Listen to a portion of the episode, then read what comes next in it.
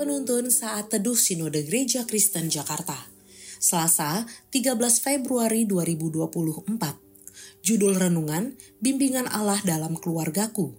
Diambil dari kitab Kejadian 15 ayat 6. Lalu percayalah Abram kepada Tuhan, maka Tuhan memperhitungkan hal itu kepadanya sebagai kebenaran.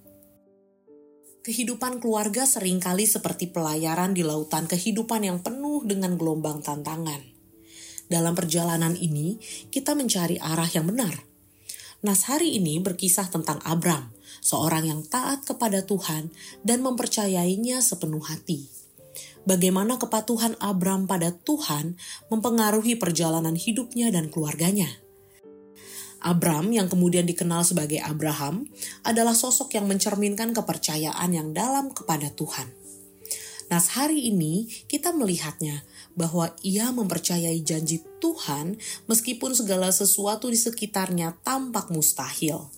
Bagi Abram, percaya kepada Tuhan tidak sekadar kata-kata, tetapi sebuah perjalanan iman yang mengubah seluruh hidupnya ketika Tuhan menjanjikan kepada Abram keturunan yang sebanyak bintang di langit, meskipun usianya sudah lanjut dan istrinya Sarai mandul, Abram tetap percaya. Kepercayaannya kepada Tuhan tidak hanya membentuk hubungannya dengan Sang Pencipta, tetapi juga memengaruhi dinamika keluarganya. Meskipun terdapat rintangan dan cobaan, kepatuhan Abraham kepada Tuhan membawa berkat yang luar biasa bagi keluarganya.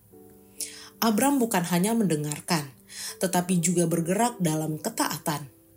Keputusannya untuk percaya kepada Tuhan menginspirasi seluruh keluarganya untuk hidup dalam ketaatan dan iman yang sama. Sama seperti Abraham taat pada bimbingan Allah, kita juga perlu meneladaninya. Melalui taat untuk berdoa dan membaca firman, kita akan dapat hidup menurut pimpinan Tuhan ketika kita hidup dalam ketaatan kepada Tuhan, kita menciptakan warisan keimanan bagi generasi yang akan datang. Terpujilah Allah.